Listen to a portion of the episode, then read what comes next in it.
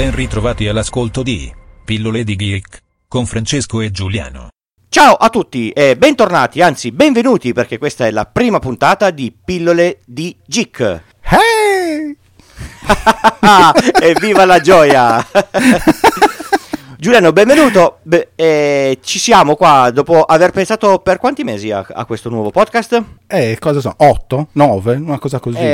Esatto, abbiamo cercato di pensare al nome, a come fare, a come disfare, al contenuto, al format, eccetera, eccetera. Siamo venuti fuori con una nuova sigla che avete già sentito e fa molto professional. Una figata pazzesca. Esatto. Un nuovo nome, un nuovo sito, un nuovo feed, insomma un tot di cose nuove che andremo a scoprire all'interno di questa prima puntata di Pillole di Geek. Che direi che la prima cosa che cambia è che, la prima l'avete già sentita, che è la sigla nuova. La seconda cosa che cambia è che siamo sempre noi, giusto? Abbiamo proprio, è un cambio drastico. Però basta con quelli vecchi, siamo noi quelli nuovi, basta. E non parleremo del tempo. Questo non lo posso promettere. Porca miseria, ci ho provato, dai. Ci ho provato. Bene. Va bene. Comunque. E allora, come sarà il nuovo format? Il nuovo format, scusa? Snellissimo. Cercheremo di fare puntate all'incirca di una mezz'oretta al massimo. Non vogliamo fare puntate da 2 ore come le altre volte. Non vogliamo divagare troppo. Lo so che tanto non ci riusciremo. Diciamo che il nostro slogan sarà: Pillole di Geek è facile da ascoltare. In poco più di mezz'ora la puntata è finita. Quindi andiamo subito al sodo. Bene, è proprio una roba che insomma spacca così. Tatà. Esatto, dovrebbe essere contenuti verticali, contenuti non troppo difficili, quindi anche se non siete troppo nerd ce la potete fare, anzi se non siete troppo nerd e noi siamo troppo difficili, a metà puntata vi diremo come contattarci e come chiederci. Mollate un po', siete troppo difficili, ok? Esatto, ma insomma argomenti un po' compressi ma non troppo complicati, ecco, dai. Giusto, perché se le cose sono troppo complicate ci si scoccia, se le cose sono facili ci si prende la mano e se ne fanno altre, giusto? Esatto, ma infatti come facciamo noi di solito, cose troppo semplici non le facciamo, noi cerchiamo solo le cose difficili da fare e non riusciamo mai a portarle ma ne finisco mai. Infatti io gli consiglio sempre di fare cose facili, lui non mi dà retta e non ci riesce mai. No, ma sembra che le cose difficili mi cerchino, capito? Mi cercano. E tu schivale, no? sì, guarda, ne ho 2 o 3 che veramente sono terribili, però sì, dai, argomenti più, come si può dire, non troppo elaborati, dai, nel senso, noi non li presenteremo troppo elaborati, poi ovviamente ognuno può svilupparli come crede, idee, progetti che abbiamo già fatto, cose che abbiamo visto e che ci piace raccontare, insomma argomenti. Perfetto, diciamo che se sono cose un po' più complesse cercheremo di andare un po' nel dettaglio per darvi una mano a cercare di arrivarci anche voi. Non vogliamo fare quelli che è una cosa fighissima ma che non riuscirete mai a fare, sai, quei libri delle ricette dei grandi chef che dici che figo, poi ti metti lì e ti accorgi che hai bisogno del forno che va a 860 gradi, dell'abbattitore. Esatto. No, se noi sono cose che presentiamo perché sono cose che si possono fare, oppure sono cose che si possono comprare e sono molto fighe e non costano 4 milioni di euro, ecco, sì, anche lì avremo insomma una parte dedicata come l'avevamo prima, ma insomma poi vedremo. La questione è che nel caso in cui gli argomenti fossero un pochino più complessi da gestire, magari oltre a semplificarli un tot, magari nelle note della puntata metteremo qualche link, qualche documentazione, a qualche documentazione in più rispetto a un progetto più semplice, insomma. Esatto, perfetto. Allora, quindi direi che possiamo passare al primo argomento di questa prima puntata. Che ne dici? Vai, così, buttala lì. Paf. Allora, io sto cambiando casa, quindi casino, disastro, stiamo ristrutturando, abbiamo comprato una casa dove tipo non davano il bianco da 25 anni, l'abbiamo smontata tutta, tolto i pavimenti, tirato giù muri, tirato su muri, spostato le porte, l'abbiamo rifatta tutta, e tra queste cose abbiamo rifatto l'impianto elettrico. Io mi sono domandato, Fra, ma perché non lo fai tu? Io le conoscenze le ho, potevo mettermi lì, passare i tubi, eccetera. E poi mi sono domandato, ma ci sono gli elettricisti, sono cose che fanno loro, perché non far fare le cose a chi lo fa proprio di mestiere? E meno male. Ho rintracciato tra l'altro un compagno delle elementari che fa l'elettricista, dai. Però gli ho detto, senti, l'impianto lo voglio fatto come dico io. Quindi lui non è che ha detto la casa è questa qua e la fai come avresti fatto una casa qualunque. Io non sono bravo con il CAD, esatto. Lo premetto, quindi ho aperto Google Disegni, ho disegnato la piantina di casa con Google Disegni, ho piazzato tutte le prese, tutti i punti luce, tutto.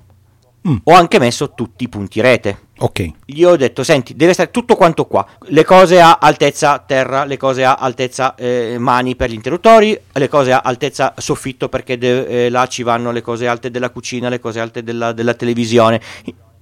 Insomma, mi sono immaginato tutto quello che dovevo fare. Poi ho detto, senti, ma per una volta, visto che l'impianto elettrico lo devo fare io, la casa è mia e in questa casa dove vivo ora, che sono in affitto, non ho potuto mettere quasi niente di domotico perché non potevo toccare niente. Come posso fare per evitare di fare un impianto domotico che mi costa una fucilata? Perché ho guardato i prezzi tipo della BTicino, lasciamo perdere. No, vabbè, lì stai, sono altri mondi. Ma soprattutto sono mondi chiusi. Se io compro l'impianto domotico della Ticino e lo pago, così occhio mi costava il doppio dell'impianto elettrico normale. Ma poi si interfaccia con i loro server, e se i loro server chiudono? Ma sì, quella è la solita domanda. È perfetto. E poi non si interfaccia con niente. Non so, ho visto che adesso di questi nuovi non so, però ho visto che quelli vecchi, non so quale azienda eccetera, fa un'interfaccia che poi a quanto ho visto va anche su Home Assistant. Mi pare che il loro standard vecchio sia, c'era una roba fatta con due fili di bus che passavano su tutti gli interruttori, mi ricordo. Comunque roba che, cioè, io di impianto elettrico ho speso 4.000 euro. E ce ne volevano altrettanti, cioè una roba folle. Allora, sì, ma infatti io so che un impianto elettrico per una casa normale, fra virgolette, cioè di una metratura normale, ti partono tra gli 8 e i 10.000 euro. Perfetto. Fatta con BTicino, eccetera. Allora cos'è che ho fatto? Ho detto all'elettricista, adesso tu fai queste cose qua. Gli ho fatto mettere a fianco di ogni interruttore della luce di ogni stanza una cassetta in più. In questa cassetta gli ho fatto portare solo i fili della 220. Ok. All'interno di questa cassetta io metterò un alimentatore, del quale c'è la scatoletta qua sulla scrivania, arrivato dagli amici dietro l'angolo, Hi-Link, come che si chiamano, sì, da 5 volt. Sì. In questo a valle dell'alimentatore ci metto le mie schedine con i miei sensorini, e li metto i sensori di temperatura in ogni stanza, senza fili, senza batteria, e sono lì. La cassetta la copro con una di quelle griglie, sì. Così almeno l'aria passa e sente la temperatura, e ho fatto la parte di sensoristica senza spendere niente di più rispetto a quello che avrei speso mettendo dei sensori di marca, perché io ce l'avevo già. Esatto.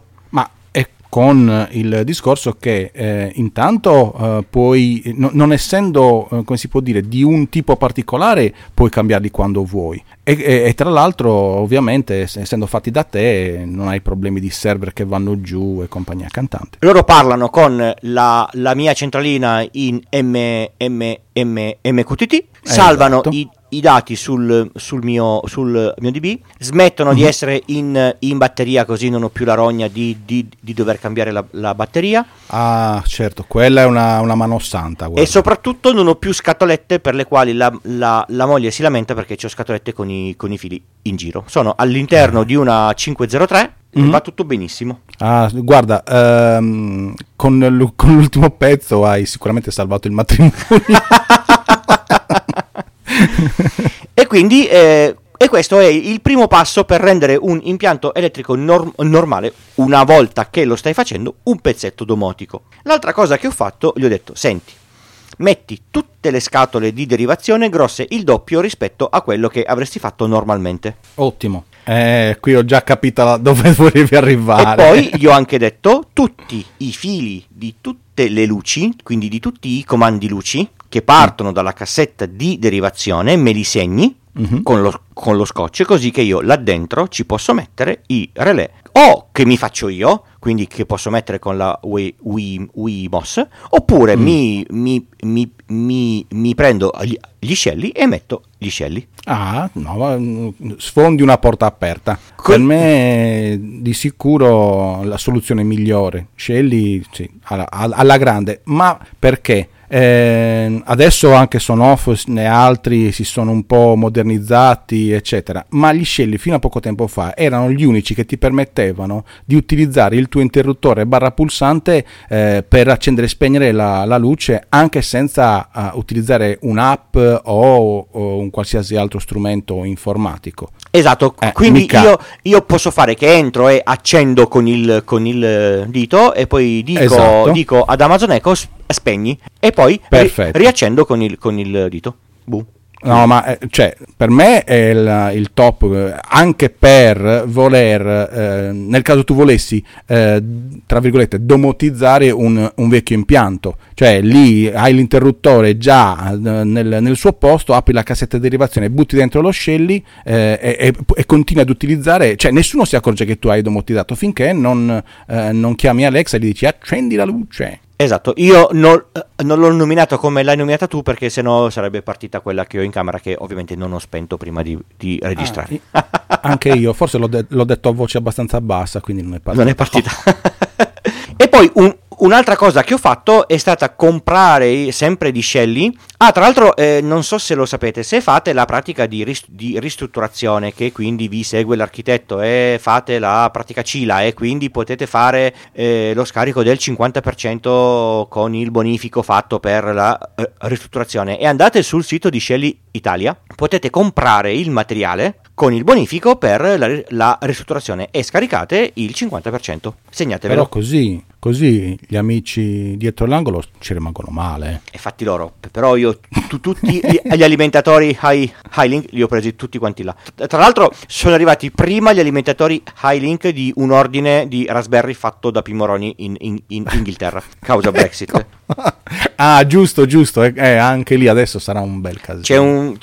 C'è un cliente che ha detto: senti, era il 20 di dicembre, una roba simile, voleva fare una VPN verso casa, e ha detto: senti, io ordina il Raspberry su Pimoroni, mandamelo. Non è ancora arrivato niente, siamo a fine gennaio.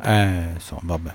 Comunque, ho comprato di Shelly i misuratori di carico, quelli rossi, com'è che si chiamano? Giuliano, dammi una mano. Erano EM? No? Non me lo ricordo più. O PM. PM. Quelli lì ho intenzione di metterli dentro le prese di corrente degli elettrodomestici grandi. Frigo, lavastoviglie, forno a microonde, eccetera. In questo modo anche quelli lì li interfaccio con Home Assistant e così almeno so quanto consuma il singolo elettrodomestico. Mm-hmm. E anche lì, dimmi. No, dico, è così puoi monitorare anche il fatto che no, aspetta, ma è lato invece consumo generale? Lato consumo generale mi riciclo il mio Arduino, che tolgo dal quadro qua, ho fatto mettere all'elettricista un quadro da 3 file per 12 moduli. Ottimo, certo. L'ho fatto mettere dietro a una porta così non si vede, e tra l'altro gli ho detto di mettere il differenziale per la linea principale, il differenziale che per legge chiedono per luce e forza, il differenziale per i condizionatori, e il differenziale per la linea che mi divide la parte dati, quindi router, l'ont della fibra ottica, il NAS, lo switch principale poi, eccetera. E attacco sicuramente il mio Arduino per il consumo sulla linea principale, e così comunque so quanto sto consumando sulla linea principale. Il sistema è attivo ormai da 4 anni, non mi ha mai dato una rogna. Devo solo variare la taratura delle come si chiama, degli allarmi, perché varierò il carico massimo dell'impianto da 3 kW a 6. Comunque tra l'altro stiamo già sforando del 50% sull'argomento 1, fantastico. Vabbè, che vuoi fare? E poi con l'Arduino, quello GSM, mi sono comprato degli alimentatorini da 3,3 volt. Ne metterò uno a valle di ognuno dei differenziali, e lui mi avvisa quando salta la singola linea. Cioè tu hai messo l'alimentatore che poi viene fuori a 3,3 e poi questa tensione la mandi su un pin dell'Arduino, così quando manca quella tensione l'Arduino ti avverte. Esatto, così io so anche quali dei differenziali sono saltati. L'Arduino è a batteria, e quindi anche se salta il principale io so che l'Arduino tiene, perché ho fatto il test e la batteria tiene mi pare 26-27 ore. Ma ottimo. Beh, allora la domanda adesso è: a cosa non hai pensato? Dimmelo tu, perché se non ci ho pensato io ci avrei pensato tu. no era per dire, mi pare che tu abbia pensato a tutto. A cosa non avrai pensato? Non lo so, all'acquario, che ti dica? All'acquario ci ho pensato, perché c'è la presa nel posto giusto dove ci sarà l'acquario. Ho pensato al posto dove arriverà internet, ho fatto passare il tubo da dove entra la fibra, così loro lo fanno passare esattamente fino a dove arriverà il router. Aspetta, i condizionatori. Sì? Hai pensato ad un modulo domotico da inserire dentro il condizionatore direttamente o no? Ancora no, perché non so quali saranno, quindi quando arriveranno ci penserò. Altrimenti l'alternativa sarebbe stata mettere una cassetta di fronte al condizionatore con un comando IR dentro. Ma tanto praticamente tutti quanti gli ultimi sono comandabili da Echo o da qualunque altra cosa, quindi secondo me riesco comunque a interfacciarli. Hanno tutti quanti l'app, tutti. Sì, lo so, il discorso dell'app è sempre quello là, però spero che vadano anche con un MQTT oppure compro il Broadlink, quello lì IR, ne ho già uno ce l'ho che comando con Amazon Echo la televisione. Ci posso già comandare il clima che metterò in sala. Quello però aspetta, ma quello passa sempre dal loro server, o mi sbaglio? Sai, quello passa solo da Amazon, non so se si interfaccia con Home Assistant. Non ci ho mai provato, devo provarci. Cioè, nel senso, si interfaccia direttamente, perché adesso io non mi vorrei sbagliare, ma di questi Broadlink hanno un chip che non è di quelli soliti. Io ne ho aperto uno perché si è spaccato e non ha un chip di quelli soliti, ma qualcosa di custom. E quindi non so neanche se si possano riflashare, cioè Tasmota o ESP Home a questi livelli qua, non so, però c'è sempre la possibilità di smontare quello e metterci dentro qualcosa che invece si possa anche espizzare. Un'altra cosa che vorrei fare è cambiare le termovalvole, perché ho il teleriscaldamento, e mettere quelle programmabili, perché ora le termovalvole che ci sono quelle lì fisse, e noi teniamo la temperatura un po' bassa a casa, non è che facciamo 26 gradi, e adesso con il riscaldamento autonomo noi accendiamo la mattina e la sera e basta, e per non spendere gozzilioni di euro vorrei mettere delle termovalvole serie che io attivo la mattina e attivo il pomeriggio e basta. Non è che voglio tenere il riscaldamento acceso tutto il giorno per tutto l'inverno, perché sennò crepiamo di caldo. Sulle termovalvole ho sempre il dubbio rispetto alle batterie, o comunque come sia alimentano le termofane? A batterie? Batterie hanno, normalmente hanno delle batterie stilo, perché devono far partire un motorino che apre e chiude la valvolina, quindi consumano parecchio. Ah, consumano parecchio, ecco. Sì, infatti, sì. Cioè, sì. Ma e quindi, insomma, cioè, voglio dire, le batterie si consumano anche velocemente.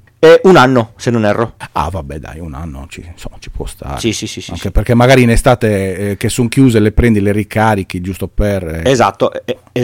Tanto in estate non c'è l'acqua nell'impianto, quindi anche se si aprono, chi se ne frega. No, sì, ma infatti stiamo là. Infatti. Bello, no, ma sono contento. Sono contento perché se un domani o dopodomani, anche fra una settimana, riuscissi mai a comprare un'altra casa qui in zona, mi toccherà la ristrutturazione. Cioè, no, non lo so. Comunque, diciamo che vivere in affitto, cosa che non avevo mai sperimentato, non è la mia massima aspirazione. Hai molti limiti, ecco, se la casa è tua è un altro paio di maniche, molti. Hai spese poi, in più, eccetera. Sì, ma tu pensa che io poi per proprio questioni di velocità nell'essermi dovuto spostare, eccetera, ho preso anche una casa ammobiliata, quindi pensa tu quanti limiti in più posso avere. Molti di più, sì. Molti. E quindi, insomma, la sto patendo sta cosa qui, quindi speriamo bene, insomma, ecco, di trovare sistemazione. Punto. Bene, direi che nel tempo di due argomenti ne abbiamo fatto uno, ottimo. Quindi direi di passare rapidamente all'argomento 2, che è il tuo, prego. Sì, ma guarda, secondo me sarà rapido questo no, diciamo sui 10 minuti dovremmo starci, anche perché è una cosa abbastanza semplice, insomma, così, discorso. Stavo cercando un qualcosa che mi permettesse di avere un doppio monitor per il PC, perché alcune volte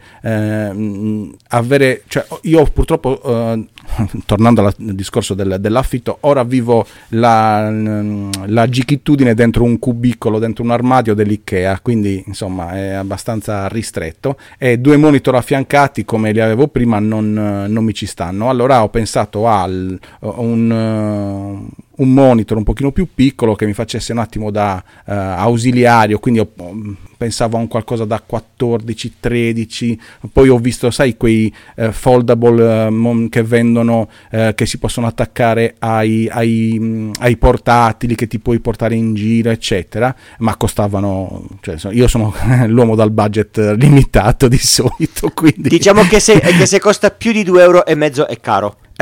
È caro, così, tranne per alcune cose che, insomma, sono non puoi trovarle a 2,5 euro. Quindi, morale della favola, cercando una soluzione mi sono imbattuto in questa applicazione, in questo software che praticamente ti permette di utilizzare un altro monitor non collegato direttamente al computer, quindi in rete, come secondo monitor. Ora, questa cosa qua già credo si potesse fare, ci sono altri vari software che, insomma, ti permettono di avere un monitor remoto collegato in rete. Mi ricordo delle aule didattiche che facevo tipo 15-20 anni fa, dove questa cosa qui era fattibilissima sia via software, ma c'erano anche quelli hardware con i commutatori meccanici, insomma, roba che non mi ricordo manco più come si chiamano. Una rete di queste software si chiamava Alice, una cosa, reminiscenza veramente della gioventù. Invece la cosa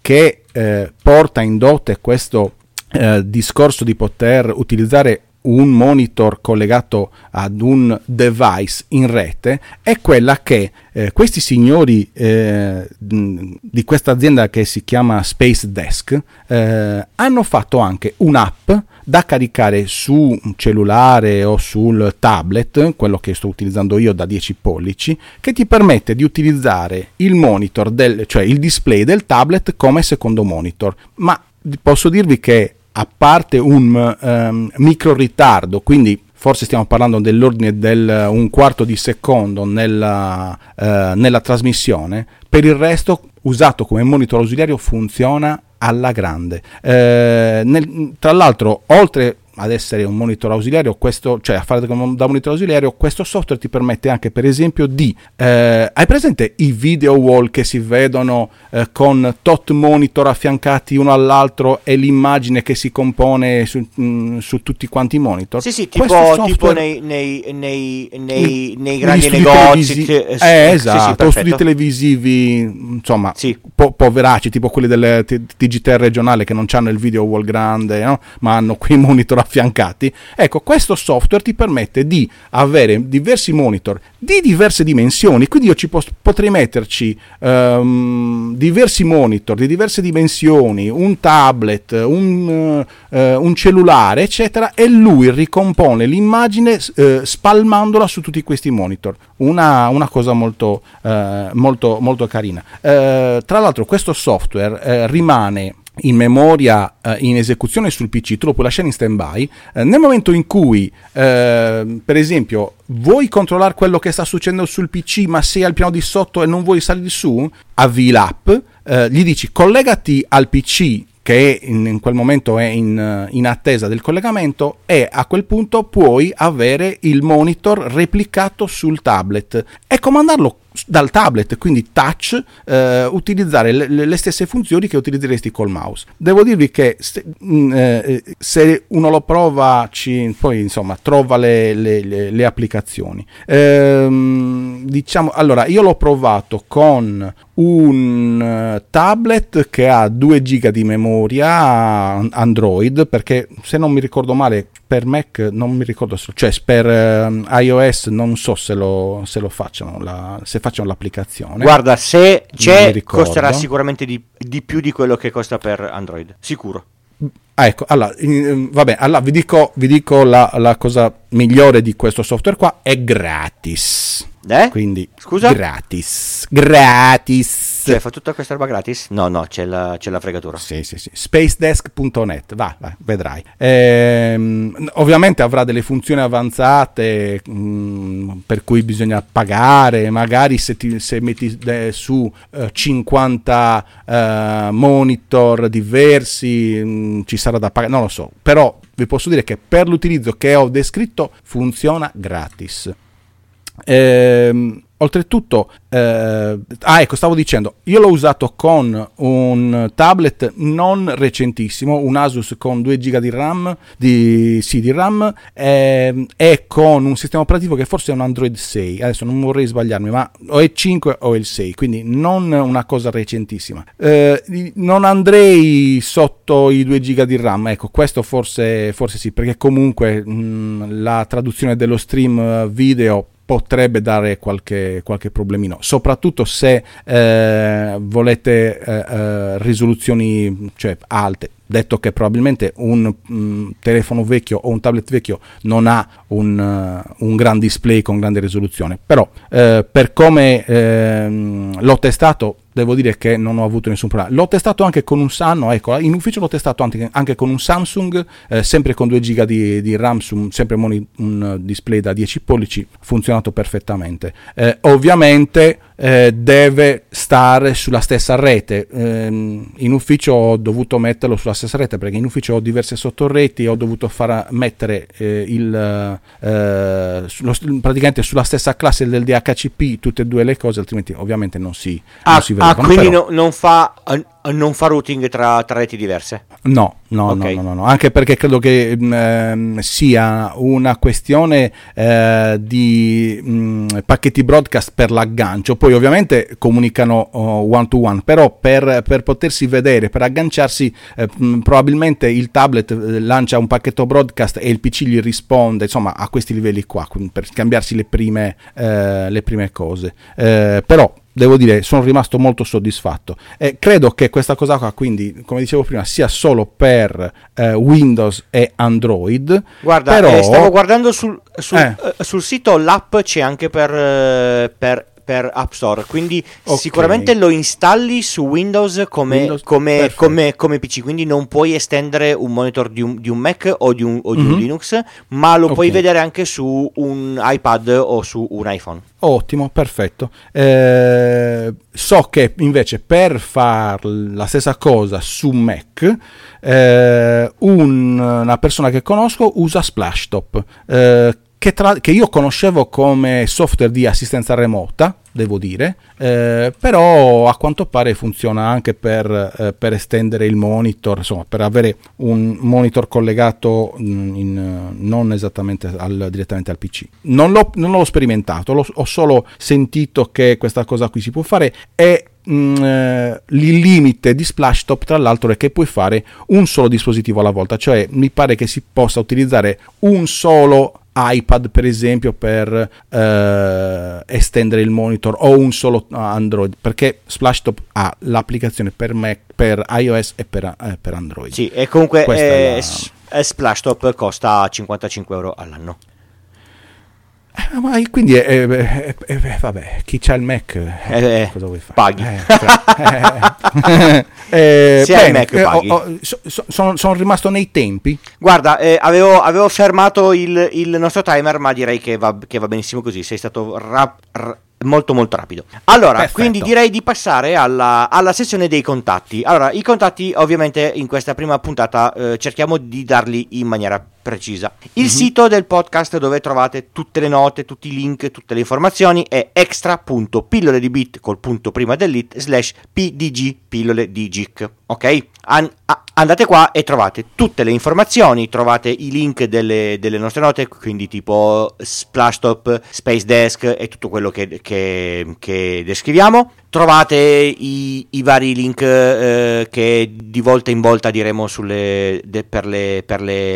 per le singole puntate, il link dei vari feed ovviamente. Il sito è offerto da Zerdai, che è un servizio di hosting che io uso da un tot, lo usa anche la moglie per il suo blog di cucina, va da Dio, e quindi ovviamente non abbiamo la spesa dell'hosting, non abbiamo più la spesa di Spreaker. Attenzione, quindi se volete donare qualche cosa per sostenere il podcast, noi spendiamo queste cose per cedere a delle piccole tentazioni, quindi voi donate e noi cediamo alle tentazioni che arriveranno tra un attimo per fare delle nuove puntate, quindi PayPal o Satispay, i link sono sempre lì. Ci sono ovviamente anche i link sponsorizzati di Amazon, come al solito. Voi comprate dal link, a noi arriva tipo il 2, il 3, l'1%, robe simili. Fantastiliardi, sì. Fantastiliardi, sì. Di millesimi di euro. Esatto. Con un ritardo di 9 mesi da quando voi fate l'acquisto. Comunque, vabbè, certo. Amazon funziona così.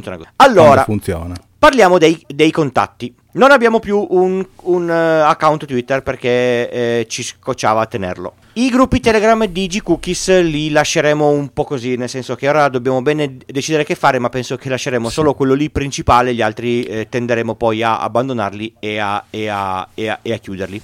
Quindi in qualche modo salveremo il contenuto e lo metteremo da qualche parte, però, perché ci sono delle cose su cui fare delle ricerche da salvare, ecco. Perfetto. Comunque l'unico metodo di contatto per il nuovo podcast è il forum extra.pilloledibit.it/forum. È un forum condiviso con gli altri podcast del network Pillole di Bit. C'è la sezione specifica di Pillole di Geek. Vi registrate e si può parlare là. È un banalissimo PHPBB, quindi storico come noi vecchi. A noi piace, sì, siamo vecchi. Beh, diversamente giovani, dai. E quindi ci si può iscrivere lì, gratis, senza nessun tipo di pubblicità. Potete iscrivervi, non fate i troll, se no vi cacciamo via, non andate fuori tema, se no vi cacciamo via, insomma come si faceva nei forum 10-15 anni fa, ok? Sì, spietatissimi, sì. Se ci volete scrivere in modo diretto ci potete mandare un messaggio diretto direttamente dal forum, quindi quello è l'unico punto di contatto con il nuovo podcast, ok? Spero di essere stato chiaro. Bene, tutto molto chiaro, sì. Perfetto, contatti finiti. Adesso c'è l'ultima sezione che è la sezione delle tentazioni. Le tentazioni che cosa sono? Sono queste cose che noi vediamo, non ne abbiamo bisogno, perché è vero, non ne abbiamo bisogno, è vero. Ma ci prude la carta di credito, non c'è niente da fare. Sai quella cosa che tu vedi, dici, Madonna che figata, bellissima, la voglio, la compri e la metti nel cassetto, perché quando ti arriva è bellissima, non hai tempo di usarla subito, la metti nel cassetto e lì sta per anni, ok? Quanta verità in questo. Perfetto. E che cosa puoi fare alle tentazioni se non cedere? È per questo che le abbiamo chiamate tentazioni. Funziona così. Siamo così. Giusto? Purtroppo non c'è niente da fare. Allora, la mia prima tentazione di questa prima puntata, alla quale purtroppo ho già ceduto, è su un sito che per me è la morte. Io vado su quel sito e spendo sempre. Ora che c'è la Brexit sono molto meno tentato, perché faccio gli ordini e poi non arrivano. Esatto. Allora, Pimoroni è un sito malefico, perché loro non solo sono dei distributori di Raspberry Pi, ma loro hanno dei macchinari dove producono le loro schede, display ink a colori, e LED di qua, e LED di là, e matrici, e queste, quelle, quell'altro. Hanno fatto degli hat specifici per il Raspberry Pi Zero. Si chiamano Pirate Audio. Sono nient'altro che dei DAC audio che tu monti sul Raspberry Pi Zero. C'è una piccola libreria, loro si interfacciano banalmente con Spotify e ti permettono di ascoltare con 3 bottoncini. È davvero un'installazione banalissima. La canzone, ti fanno vedere la copertina dell'album che sta suonando, c'è un'interfaccina web, un po' come era all'epoca Volumio. Ma guarda, si installano in... È una serata tra saldare se non hai il connettore saldato sul Raspberry Pi Zero, montarlo, capire com'è che funziona, accenderlo e configurarlo. Te lo metti lì in un angolino, oppure ti scavi la scatolina con il legno. C'è la versione preamplificata per metterlo in un amplificatore, c'è la versione per le cuffie, c'è la versione già amplificata, oppure c'è persino la versione con un piccolo speaker. Ah, certo. Sono fichissimi, sono veramente carini. Io ho quello per le cuffie ed è veramente carino. Sì, dimmi. No, volevo capire bene il funzionamento. Cioè tu praticamente dall'app di Spotify selezioni il... No, diciamo, tu è ancora meglio, tu dici a lui di loggarsi su Spotify, lui apre un piccolo server web, ti colleghi al server web, fai partire la tua playlist e poi hai 3 bottoncini, play, pausa, next e canzone precedente. Finito. Caspita, cioè quasi autonomo. Quasi. Assolutamente. L'unica cosa che devi fare è selezionare la playlist dal server web. Ma una volta che hai fatto quello è completamente autonomo. Ovviamente devi sapere che IP ha. Pensavo funzionasse come, non so, tipo Alexa, cioè tu scegli e poi dici suonalo su quell'Amazon Echo, insomma. No, è standalone, ecco, mettiamola così.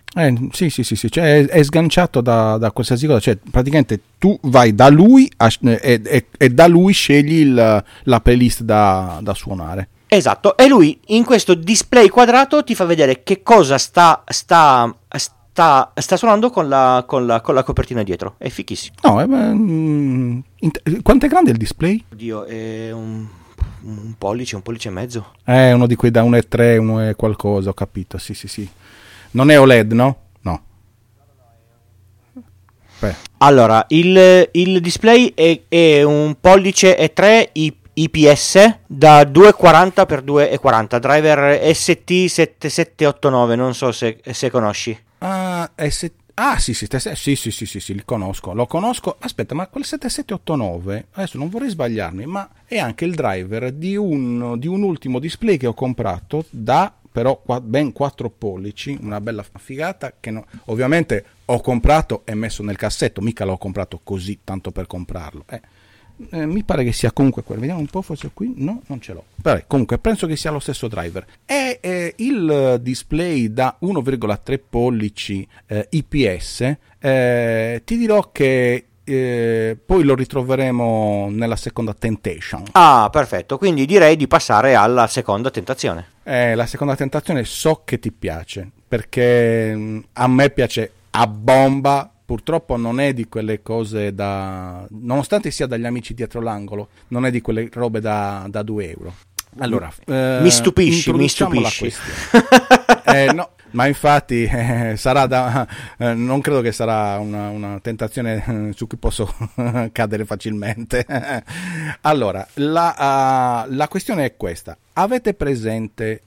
quei bellissimi orologi tipo steampunk retro con le valvole che si accendono, le valvole russe con i numeri, ce ne sono da 4. I tubi Nixie. Nixie, adorabili, quelli. Adorabili. Allora, cose, cioè a me piace tantissimo, è un sogno sempre, sai, di quelle cose che ti vorresti sempre fare, insomma, molto molto bello, fa molto cool, infatti li ho visti spesso negli arredamenti delle case dei VIP, sai, questi americani, questi rap, sì, il fatto è che costano una fracassata, perché sti Nixie sono ormai rari e costano tantissimi soldi, oltre al fatto che sono difficili da pilotare, perché mi pare che vadano a 190 volt. Sì, cioè, tutto quanto un circuito da mettere sotto la valvola che praticamente replica i circuiti delle valvole degli anni 50, 40, 50, cioè quelli quando per far funzionare le valvole ci voleva ad esempio l'alta tensione, quella che praticamente, non so se avete presente, ci sono alcune valvole che hanno un cappuccetto sopra da dove poi viene fuori il fascio. Comunque, lasciando perdere la tecnicità della cosa, che è relativa e importa molto ai nerdoni come noi, molto bello. Ovviamente ci sono vari formati di valvole, da quelli veramente piccoli che costano anche relativamente poco, a dei formati grossi dove il numero magari è alto qualche 5-6 centimetri, dipende un attimino dalla valvola. Ovviamente quelle valvole lì costano un pacco di soldi. Il circuito sottostante costa relativamente poco, si vendono anche per 40-50 euro, si trovano, ma il restante 250-300 euro sono solo di valvole. Immaginatevi se si spacca una valvola, poi no, siccome poi tra l'altro le vendono molto, molto spesso, le vendono in kit, non le vendono uniche, insomma, comunque c'è tutta una questione legata al costo delle valvole. Bene, gli amici dietro l'angolo che cosa si sono inventati? Invece della valvola ci hanno messo sotto una campana di plexiglass, credo, perché vetro non credo, dei piccoli display IPS da 1,3 pollici, se non mi ricordo male, a colori. In pratica voi avete un orologio come se fosse quello valvolare, ma al posto della valvola c'è il display IPS, sotto la logica è comandata da un ESP32, quindi già qui mi sento a casa praticamente. non in affitto, è casa tua. No, quella è proprio casa mia di brutto, cioè lì ci sguazzo alla grande. E la questione qual è? Che ovviamente non fa solo da orologio. Allora, diciamoci così. Allora, a parte poter visualizzare un set di un font di numeri, cioè diversi font di numeri, quindi c'hai il font per esempio che replica, ma non bene, di più quello delle valvole che dicevamo prima, hai un set che replica non so, la matrice a punti, o un set che replica l'LCD, cioè veramente un vasto